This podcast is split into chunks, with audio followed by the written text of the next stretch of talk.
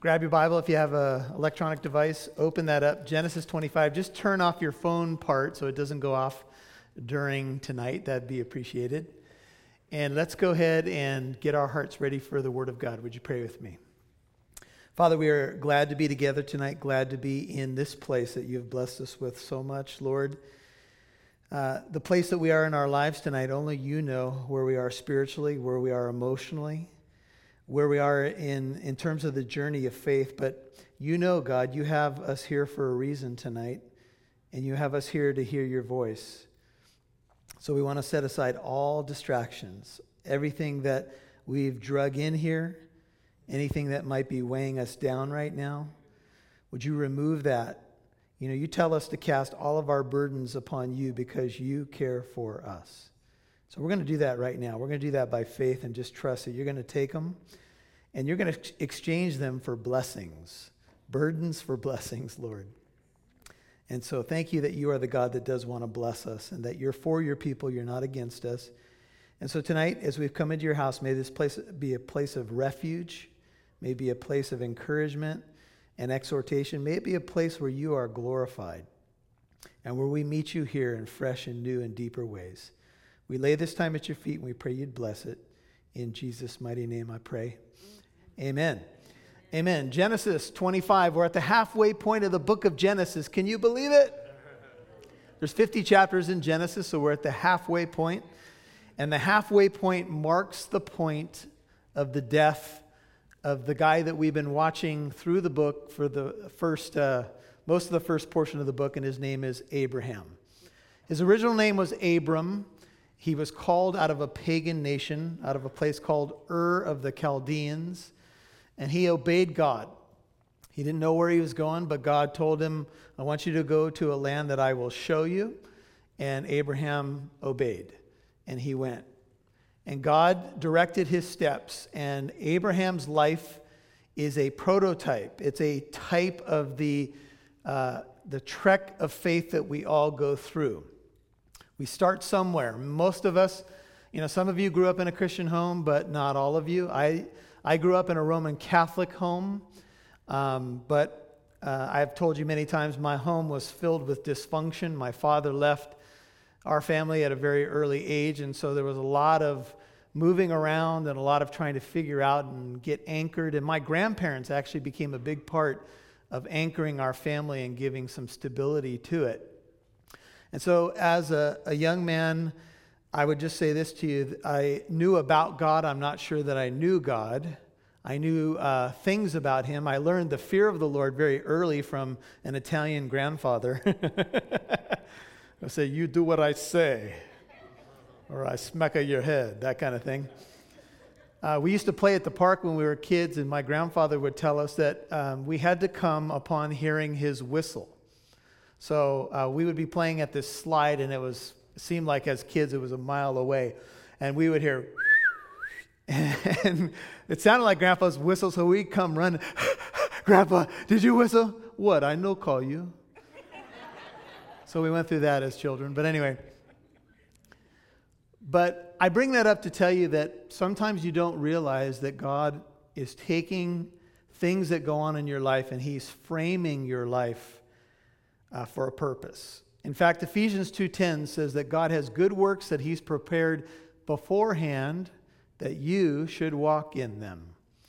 And I don't believe that God causes everything, but I do believe that God can orchestrate or He can exploit even bad things for his good purposes because he has a plan for your life. And as we saw with the uh, young woman's conference, um, he, he wants you to know that you're his masterpiece.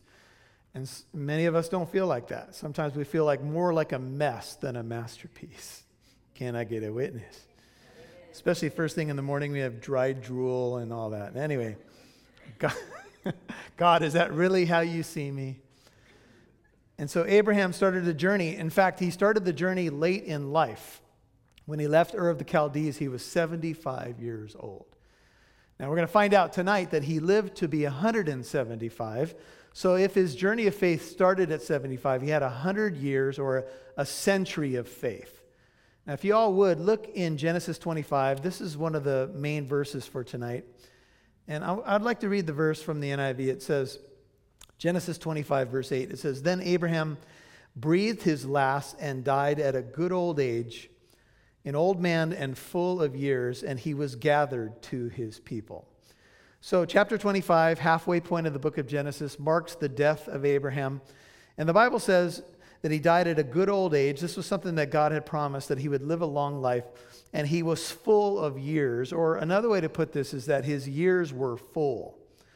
Many uh, who have commented on scripture and Bible scholars have said it's not necessarily the number of years that you live, uh, the fullness of those years, if you will, it's how full they are. Are they full of life? You know, you have something very precious tonight. You have life. Dr. Walter Martin said that, you know, you could have been made something else. You could have been a fruit fly. I don't know if you've ever thought about that. but it is a privilege to be human. Of all the species that we could have been, we are humans. The only creature that I know of made in the image of God, you're a human being. Your life is precious, but we live in a world that sometimes devalues your life. It sometimes tells you that you have to measure your life by, you know, certain things and you got to fit into this certain criteria. And if you don't do this or look this way or have this many followers on whatever the digital uh, thing is these days, Twitter or whatever, or if you don't do this or you don't fit this mold, then you must not be a masterpiece. And that's a lie. It's a lie. God has a plan for your life. And God wants to use you. And sometimes when you hear that, some of you say, There's no way. God wants to use somebody like me? Yes, He does. You are valuable to Him. And He had a plan for Abraham, and He has a plan for you. And we learn in Joshua 24 that Abraham came from a family of pagans a family that was not devoted to the God of the Bible, a family that was not devoted to the God of Israel. And God called him out of paganism. And if you're wondering what that means, paganism is just something, uh, religions that don't follow the true God or follow the God of the Bible. And that's where Abraham started. And everybody, please hear me tonight, has to start somewhere. You got to make a decision. You have to decide if you want to be on God's path or the world's path. You got to start somewhere. And it's the first step of faith that Abraham was willing to take that God blessed his life. And he came to the end of his life as a father of many nations. We'll find out in this chapter tonight. And he was blessed. You know, sometimes when we look at growing older, we think, oh, you know, have, have you heard this? And for those who are a little older and have sparklers in their hair tonight, that's my reference to gray hair, by the way. Um, if you got more sparklers than you do regular color, if you paint them once a month, we won't go there tonight. You know, sometimes we think, oh, uh, growing up, you got to be tough to grow. we got our sayings. you got to be tough to grow. Oh, you don't know nothing about pain, whippersnapper.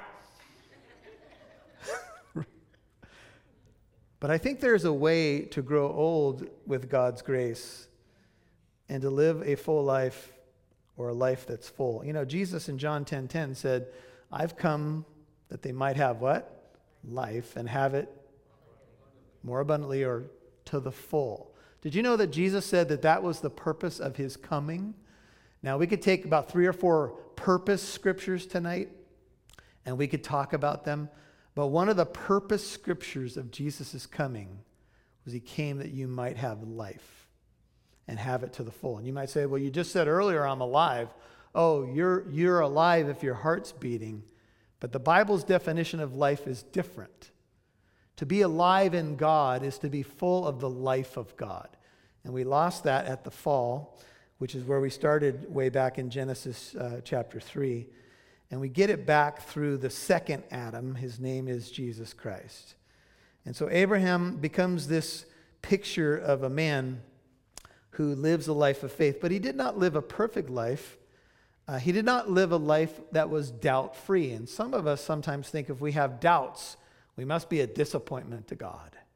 You know, I don't see any Bible characters having doubts. I was listening to Gary Habermas earlier today, and he said he was talking to a pastor, and the pastor was asked, Do you ever preach on doubt? And the pastor's response this is famous. This is how pastors respond Oh, doubt doesn't preach, brother. That's another way, that's pastor speak to say, you don't want you don't want to do a sermon on doubt because that, that doesn't build people up. That doesn't encourage people. That's false. Sometimes when you hear that other people had doubts and make, made mistakes, that can be really encouraging. Amen? And Abraham had his doubts. He was told he was going to have a child when he was old, and Abraham laughed. Now, sometimes we downplay Abraham's laugh next to Sarah's laugh. She laughed. She lied about it. God said, You did laugh. She said, No, I didn't. God said, You did. End of argument. How do you argue with God? You know, you can't do that. But Abraham laughed about it. And, the, and then he said, Oh, that Ishmael might live before you. And remember, Ishmael was that big hiccup. And it was Sarah who told him, Go ahead and sleep with my maidservant because, you know, we got to get with the program here. And Abraham did it. Some scholars believe he did it reluctantly, but he did. And Ishmael came along, and, and Abraham had trouble believing God. He doubted. And then, two times as we followed his journey, as he was in some crisis points in his life, he lied about his relationship with his wife. And he said, She's my what? My sister.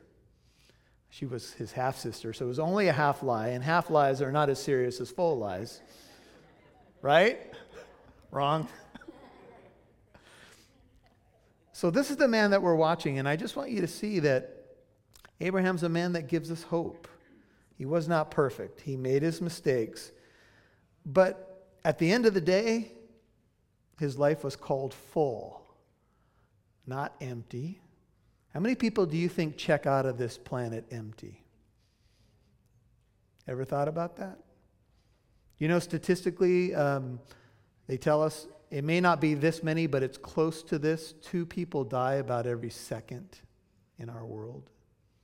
How many people do you think are checking out and it would be said of them, boy, he or she lived a full life? May I submit to you tonight that if you want to measure things, if you really want to see if you're on track tonight, maybe you should ask yourself if I'm headed towards that kind of uh, description of my life. This particular chapter is about the life of Abraham, but it's also about the death. I'm recapping his life, but it is about his death because his death is recorded in verse 8. He breathed his last and he died. Every earthly story does come to an end. Life is temporal, uh, but spiritual life is not. Your physical life is temporary, but your spiritual life goes on forever in one of two places. And so we'll talk about that as well. Abraham breathed his last, but when you breathe your last on this side of eternity, if I can put it that way, it doesn't mean that your life is over. And Abraham's life was not over, but his earthly life was. And so he died and he was gathered with his people 175 years of life. The Bible answers the question, if you're wondering tonight, and I'm sure most of you know this, but the Bible answers the question about why we die. We die because of sin. Romans 6:23 says the wages of sin is death. In Ezekiel 18 we are told the soul that sins shall surely die. Adam was warned in the day you eat thereof, you eat of that tree, you will what?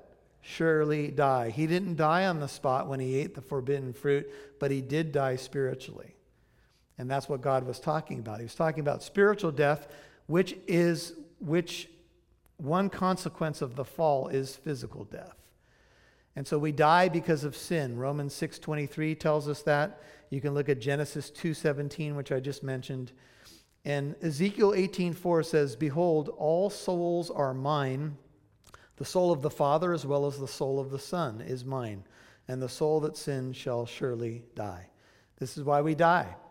We're in a fallen world, we're in a fallen body, and we age and we die. But the hope that we have as believers is that we're going to go to be with the Lord. In fact, uh, when the Apostle Paul talks about death, he describes death not as a cessation of existence, but as a departure. So here's a a new way to think about death if you haven't done this before. Death is actually a departure. Uh, Philippians 1:23 Paul says to depart and be with Christ is what? Far better.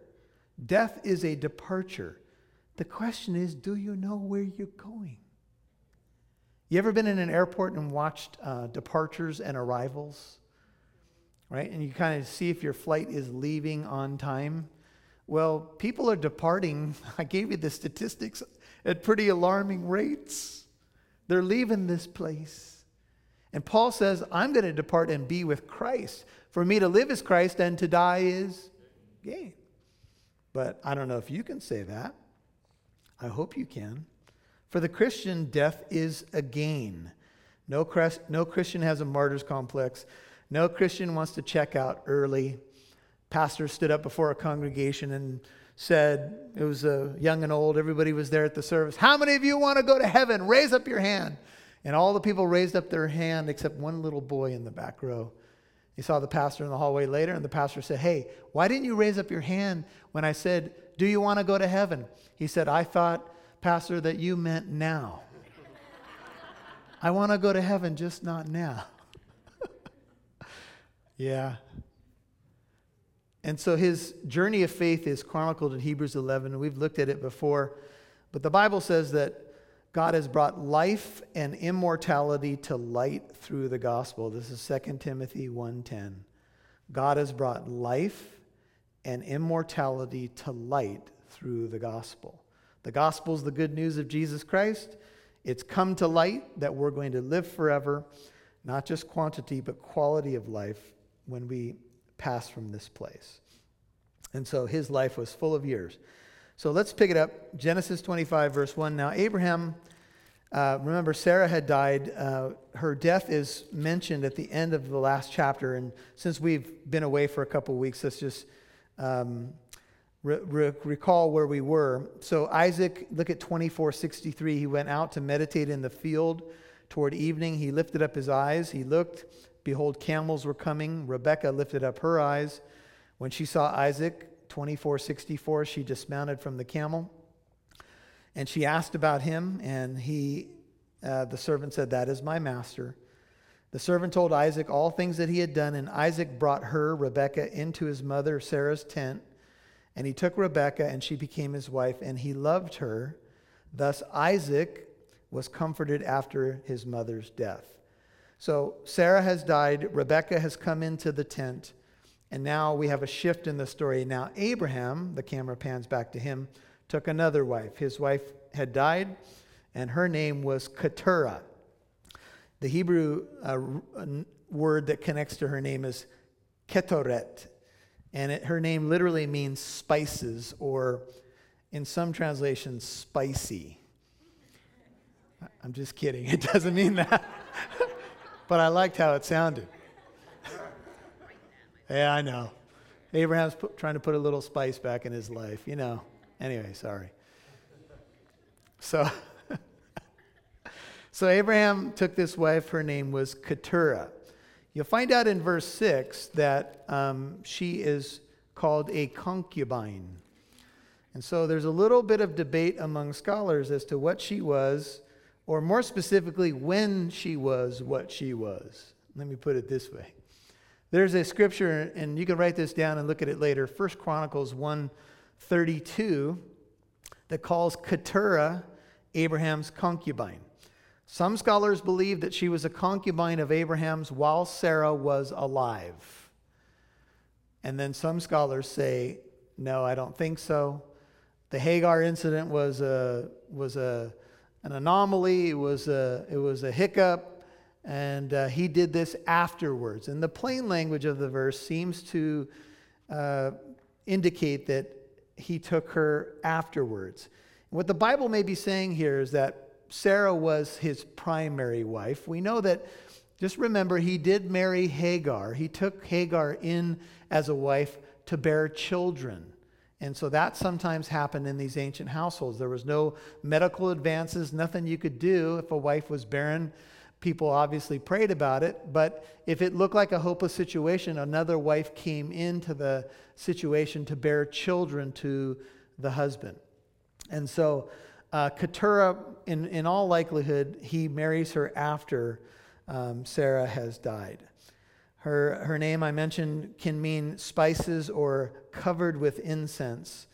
And there's a rabbinic tradition, and this is a, uh, from the rabbis, not well attested, but I'll just mention it in passing, that Keturah had some connection with Hagar.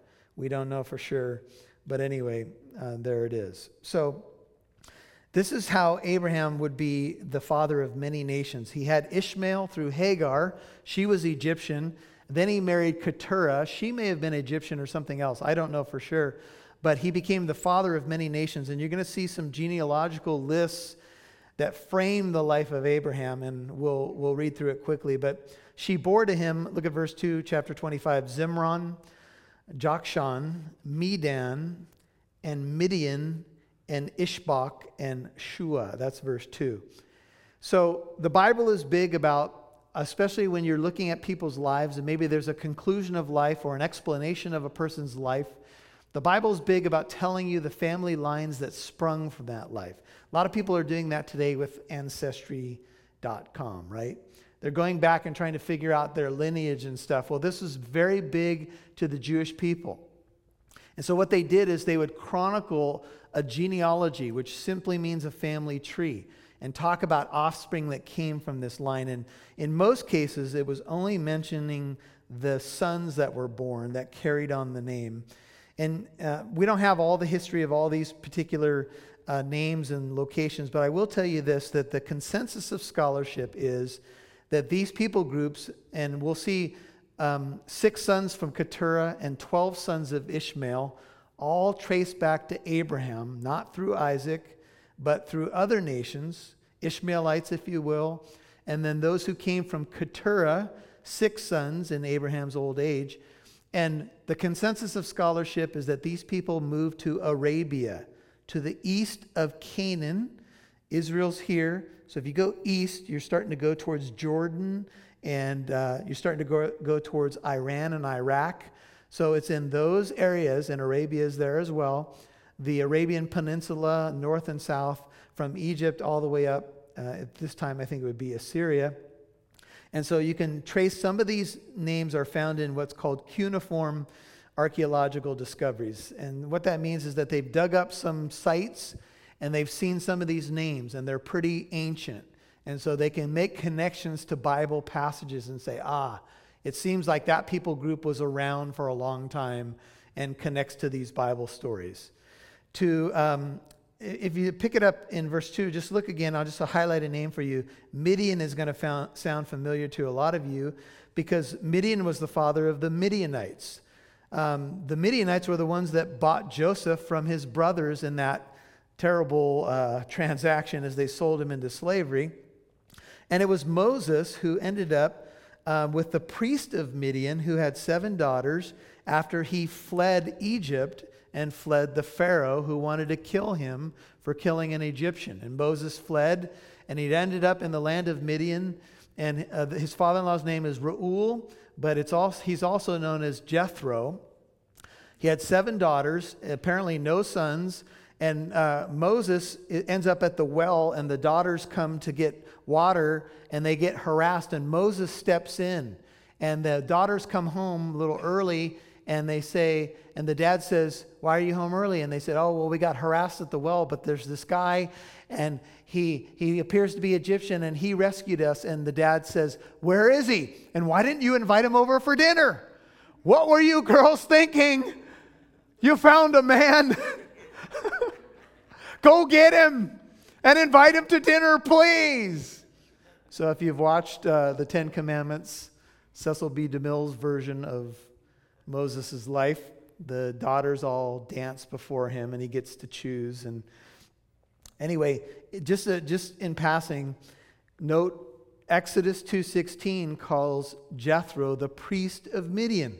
Just think about it with me. Where was Moses raised? In Egypt. So he learned the ways of the Egyptians. He learned probably multiple languages. He probably knew mathematics. He probably knew astronomy. He was well learned and he was equipped then to write down the first five books of the Bible. However, where did Moses learn about God? Where did he learn about the God of the Bible? Well, some of you are thinking with me and you go, you know, well, his mom nursed him for the first few years, right? Until he was weaned, she got to nurse him. So, but even if he was three when that process was finished, how much would he have learned about God when he was three? So it's very possible that Jethro or Reuel becomes a main source of spiritual information to Moses. And I just mentioned that in passing when you see these names. Verse 3 uh, Jokshan became the father of Sheba and Dedan. They're mentioned in Ezekiel 38 13, and again in the area of Arabia. The sons of Dedan were Ashurim and Letushim and that place, Leumim. And the sons of Midian were Ephah and Epher and Hanoch, Abidah, and Eldah. All these were sons of Keturah. So if you count them all in total, you'll have six there. And the groupings, um, uh, just let me just read from one commentary. It says, It's widely agreed among Bible scholars that Sheba and Dedan refer to the people of the Arabian Peninsula, including modern day Saudi Arabia, Yemen, Oman, and the Gulf countries of Kuwait and the United Arab Emirates. We don't have a record of the relationships within the family between Isaac and these half brothers, but there is no mention of conflict. And remember, Isaac's the son of promise, but he's got Ishmael on one side who was older, and then these six other siblings. And uh, there's no mention of conflict, so hopefully, towards Abraham's end of life, it, things calm down. Now, Abraham, look at verse 5, gave all that he had to Isaac. Isaac was not technically the firstborn, Ishmael was. Why did Isaac get everything? Because Isaac was the son of promise.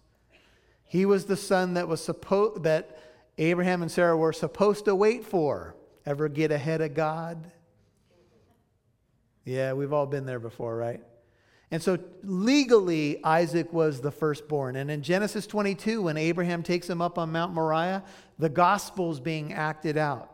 And he's got the knife above his son. And what God is showing us is what would happen to his son of promise, Jesus Christ, 2,000 years later on that same mountain. So Isaac had the preeminence, he was the legal firstborn. To the sons of his concubines, this would include Hagar and Keturah. Look at verse 6. Abraham gave gifts, lesser gifts here, while he was still living, and sent them away from his son Isaac eastward to the land of the east. And so, again, uh, I've mentioned those lands to the east of Israel. And the concubines are Hagar and Keturah. And you might be wondering, well, what happened to these people groups and who are they? Well, this is where scholars say to us that the Arabs come from Abraham. And so when you, ha- when you take all of these family lines and you begin to kind of connect the dots and you look at geographically where they ended up, these are the Arabs. And there's intermarriages that happened over time, and they're probably you know, landed in different destinations, but they were a nomadic people. Many of them were sheep herders and they moved around and they lived in tents and this is where you get the Arab lines. Just write down Isaiah 60, verses 1 through 7. Isaiah 60, 1 through 7, where it talks about these people coming from the east and when Israel is reborn, if you will, in the millennial reign of Christ. Uh, Isaiah 60, verses 1 through 7. Now, these are all the years of Abraham's life that he lived. Verse 7 175 years he lived and Abraham breathed his last and died in a ripe old age, an old man, satisfied with life, and he was gathered to his people. So here's Abraham. He lives 175 years, and he dies satisfied, full, complete, good in every sense of the word. That's why I said at the beginning of this message I wonder how many people are checking out of the planet this way? How many people are dying? And it could be said of them, they died at a ripe old age and they died satisfied, content. I mean, many of us, we have so much going for us now, and contentment seems to be something that we can't even grasp. It seems so hard as Americans to just be content. Have you ever just pause, maybe walk out in your backyard and just look up and just thank God for what you have. We all need to do that a little bit more if you have a backyard. maybe that's why you're not content. I don't know. And Abraham breathed his last. We're all going to have that last breath, verse 8. And he died. He was an old man, satisfied with life, and he was gathered to his people. The language here in verse 8 does not speak about the length of his life, but the quality of his life. Psalm 90, verse 12, Moses says, Oh Lord, teach us to number our days, that we might present to you a heart of wisdom. Psalm 90, verse 12. Teach me, Lord, that I'm passing through. I'm looking for a city whose architect and builder is God. I'm an alien, I'm a pilgrim passing through on this planet. I know I'm not going to be here forever. So let me make preparation to leave a solid legacy of faith and to look upon my children and grandchildren with contentment because I've passed along to them what's most important. Did everybody hear that? Everybody hear what I just said? I'm not sure most Americans believe that's the most important thing that you can do for your family is pass along your faith. But I hope that's your priority. I mean, how many people do you think in Abraham's tent, no TV, no cell phones, none of that stuff, heard the stories about God? Oh, I'm sure they were told over and over again Hear, O Israel, the Lord your God, the Lord is one, right? And if you keep reading Deuteronomy 6, we're told that you should tell your children the stories of faith. And so I'm sure part of Abraham's satisfaction was to look upon all this offspring, all these children and you know, uh, grandchildren that had sprung from him. And he could smile upon God's promises because at one time his wife was barren, you guys. There seemed like there was no hope for offspring, and now he's got more than he can count. And I'm sure his Christmas list was pretty long. Sure, birthdays were hard to track. But it's pretty cool when you have to try to keep track of all that stuff because it means that God has done something very special in your life. Don't overlook that. It's a blessing. And so he was gathered to his people. Alexander Solzhenitsyn shares some thoughts about growing old. He says, God had promised Abraham a long and blessed life. He says, aging is in no sense a punishment from on high but brings its own blessings and warmth of colors all its own. There is the warmth to be drawn from the waning of your own strength. You can no longer get through a whole day's work, but how good it is to slip into a brief oblivion of sleep. Naps. And what a gift to wake up once more to the clarity of your second or third morning of the day. is it morning? Then you have coffee again, you go through the whole routine. He says, You are still of this life, you, yet you are rising above the material plane. Growing older serenely is not a downhill path, but it is an ascent. Hmm. You see, we're in a society that throws away old people. Uh, you know. Have you ever been, have you ever maybe uh, come to a conclusion about a person from afar, just judging a book by the cover, and then you had a conversation with that person and it was so delightful and unexpected, and you're like, why didn't I approach that person before? You know, there's, there's wisdom to be shared with the generations that are coming up. And those of us who are older, let's not be afraid to share it. And for those of you who are younger, don't be afraid to ask us because we do have some stuff that we can share with you. See the phrase, he was gathered to his people? Uh, you know, on on the surface, when you read your Bible, you say, well, gathered to his people means to be buried, right? I don't think so. I think to be gathered to his people means something spiritual. I don't think it's just a physical statement. To be gathered to his people is more than burial, it indicates an afterlife. Write this down in 3629. It says Isaac was gathered to his people. In 4933 in Genesis, it says Jacob was gathered to his people. But you're going to find out that Abraham's bought a tomb, and the only person in the tomb right now is Sarah. How was he gathered to his people if only Sarah was in the tomb?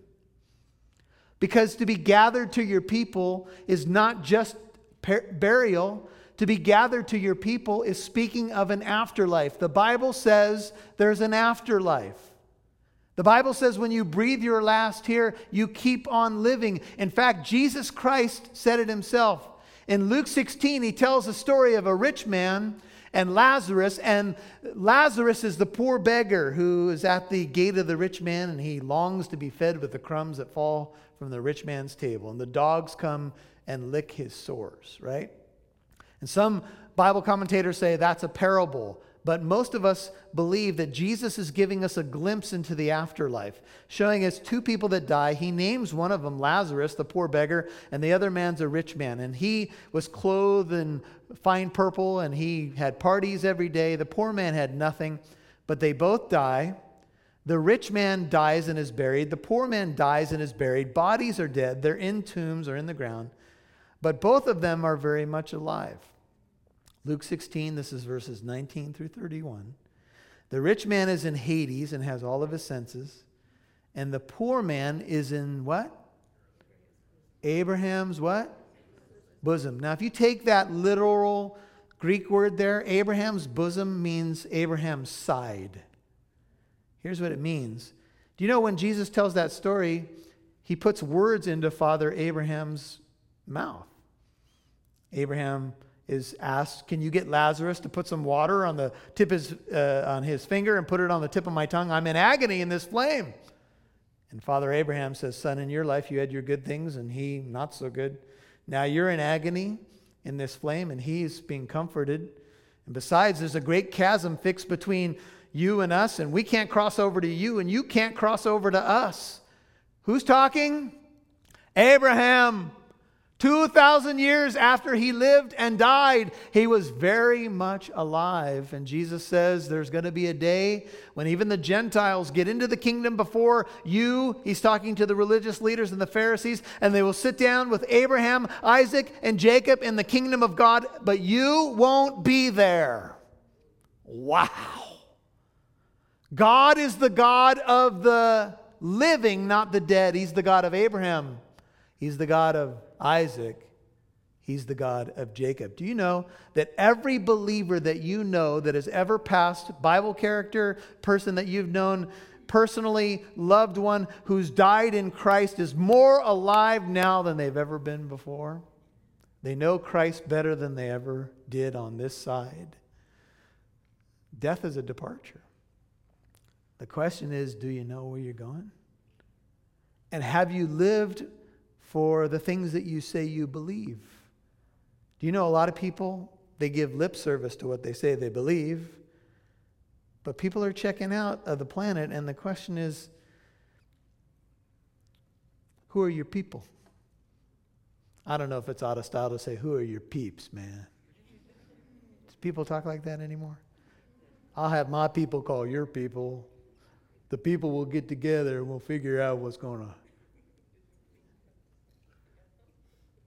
Let me ask you if it were to be said of you later tonight, he was, she was gathered to his or her people, who would your people be? The people of God? If you're a Christian tonight, when you're gathered to your people, guess where you're going? You're going where the people of God are. Where's that? I don't know the address exactly,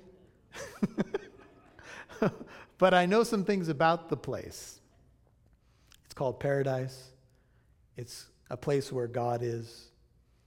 It's beauty and grandeur beyond what we know, pleasures at his right hand forevermore.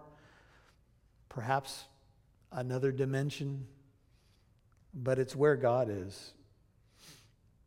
And so it is not merely saying that he was buried, as many liberal scholars maintain. It is a testimony of faith. Abraham's epitaph ends with a soaring note, says one writer. He was gathered to his people, not to his tomb, not to Sarah's bones, but to his people, the living fellowship of the redeemed. He was gathered to his people, just as the beggar in Christ's story was carried to Abraham's side or Abraham's bosom. That's Luke 16 22. This is the place of the Lord's people. It's intimate association. It's you're going to see Abraham. Do you think people will have name tags on? I don't know. Everybody turn to John chapter 5 for a second. Everybody remember the Mount of Transfiguration? Jesus is transfigured, his garments become white, John chapter 5. His, his face is emitting light. Peter describes it in 2 Peter 1 and says, We saw and we heard the voice and we saw what happened on that, that place where the majesty of God was shown. And on that mountain, two men appeared talking to Jesus. It's in several of the Gospels. And the two men were Moses and Elijah. Moses died, the Bible tells us, and God buried him. We know he died. Elijah was taken up into heaven. And yet they're talking to Jesus very much alive. And Peter responds, Lord, it's good for us to be here. Should I build three tabernacles? One for you, one for Moses, and one for Elijah? I have several questions when it comes to this scene. One, how did Peter know who it was? Did they have the mixer name tags on? That's what I want to know. Hello? My name. And how big was it? They were probably far away. See, what I think this is, is this is a foretaste of eternity. When 1 Corinthians 13 says, We will know then even as we are known. Now we see through a mirror dimly, then how will we see? Face to face.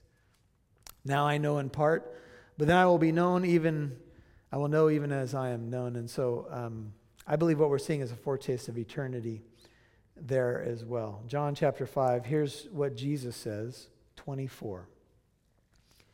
He says, Truly, truly, I say to you, he who hears my word and believes him who sent me has eternal life. He does not come into judgment, John 5 24, but has passed out of death into life.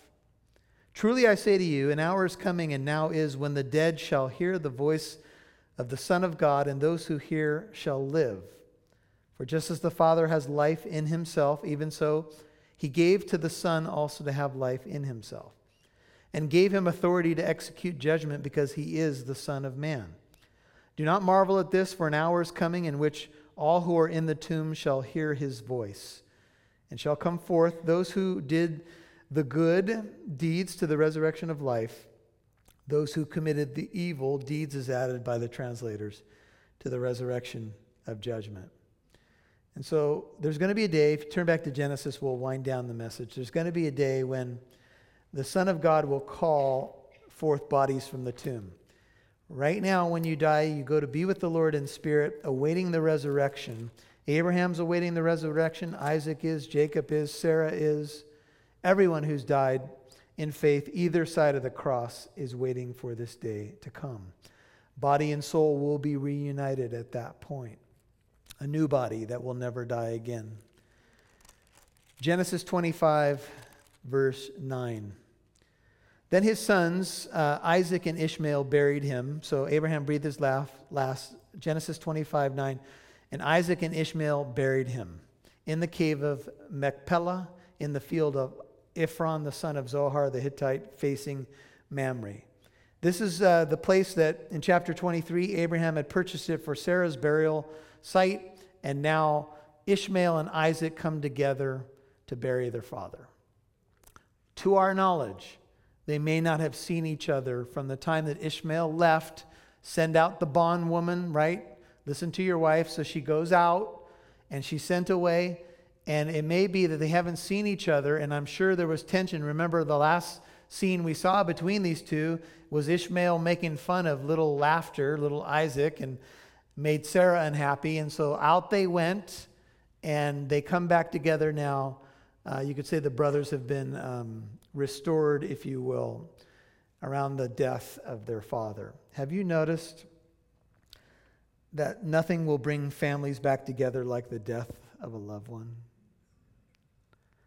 Uh, you know, there, I've been in many situations where I've met with a family and they've asked me to do a memorial service and they say, Oh, Pastor Michael, just so you know, Aunt so and so is mad at Uncle so and so.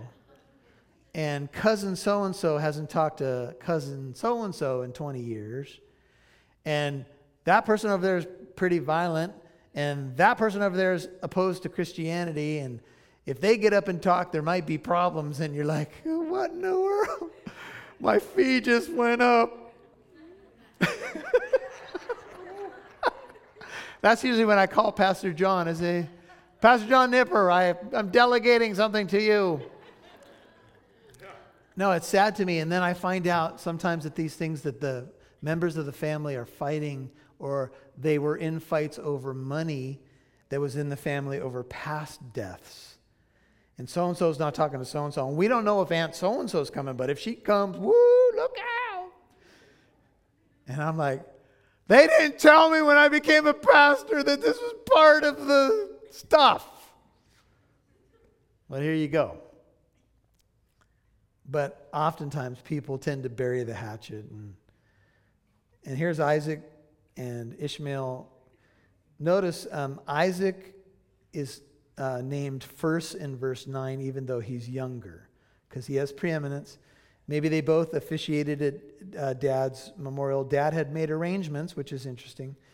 He had bought the tomb or the, the cave, and so they buried their father. What do you think that conversation was like? What do you think it was like at the post memorial uh, time when you shared some food? What do you think they talked about? How long had it been since Ishmael had seen his father? You know, there's a lot of things in life that, you know, you, you get to places like this and there's no, there's no time to talk about surface stuff anymore, folks. Life is way too short for that. And it came about, verse 11, after the death of Abraham, that God blessed his son Isaac. And the blessing of Isaac will take the next 10 chapters.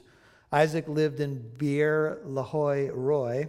That's where he was meditating when he first saw his bride. And interestingly enough, Beer Lahai Roi means the well of the one who lives and sees me.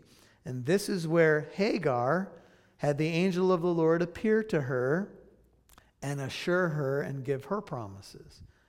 And this and she named the place you are the God who sees me.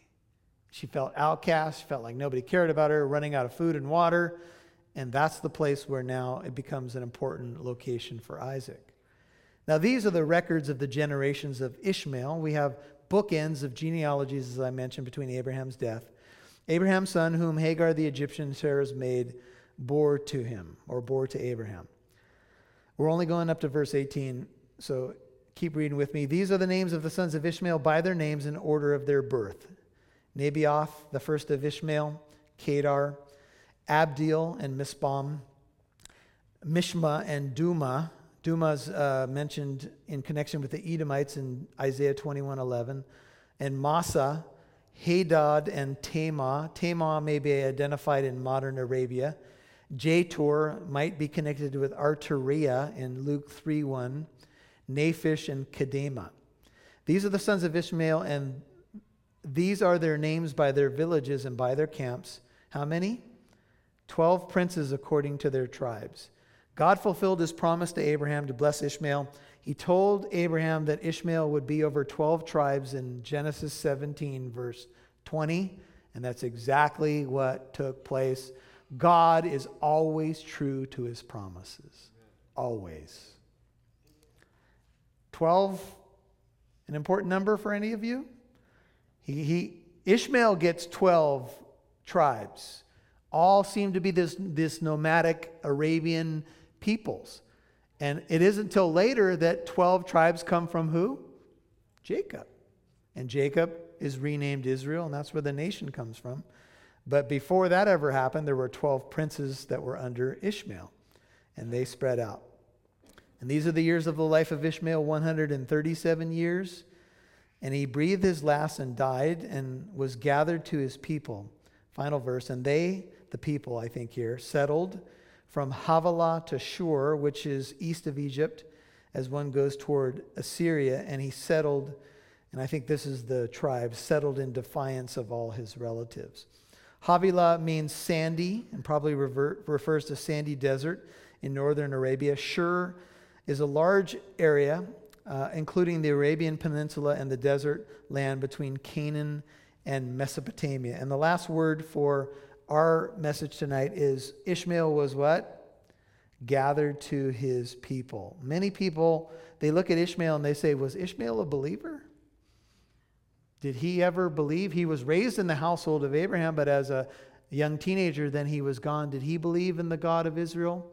Well, if gathered to his people can be accurately stated that it is uh, speaking of eternal life, then where did Ishmael end up? Gathered to his people. And I would surmise by that that he believed in God. You see, you don't have to be perfect to believe in God.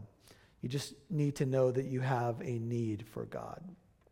The last word on Ishmael is the length of his days and gathered to his people may reveal him as a believer. If he, if he placed his faith in the God of Abraham, he too would share that spiritual inheritance. What a joy that must have been for Abraham, and what a reunion. Perhaps Ishmael only made it back for the funeral, and some people, sadly, only make it back for the funeral. But it would appear that Ishmael went to be with his dad in the end. I wonder what a great reunion day that was like. Because if Ishmael only made it back for the funeral, but was gathered to his people, and if that place is called Abraham's bosom, then where Ishmael ended up is back with his father. And a great reunion day is coming. And all that has been wrong will be made right again. And it's all based upon a promise which has really been the center of all that we've gone through in the life of Abraham. God is true to his promises if you will trust him. If you will have faith, he will see you all the way home and do abundantly beyond what you could ask or imagine. Father, thank you for tonight.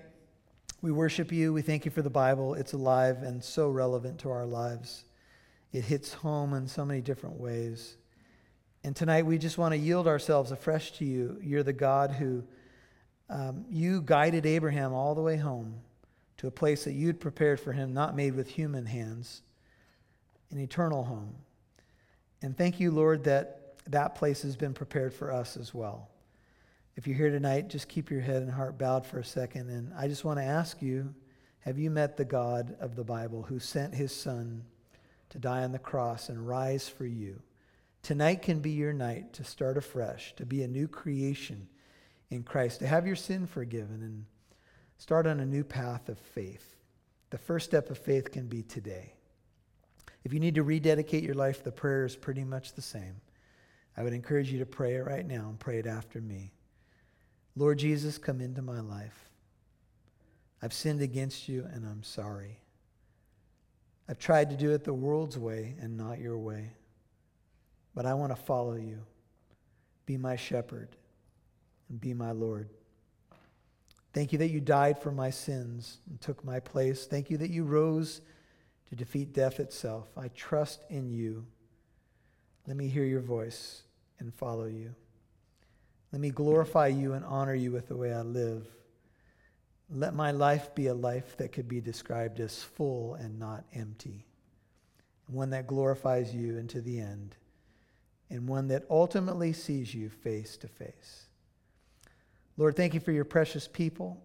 I just pray you'd bless them and fill them and strengthen them tonight, encourage their faith, shower them with blessings from above, and fill them with your Holy Spirit. And for those who have opened their hearts, Lord, may you meet them here and lift their burdens and strengthen them in every way. In Jesus' name I pray. Amen. Would you stand?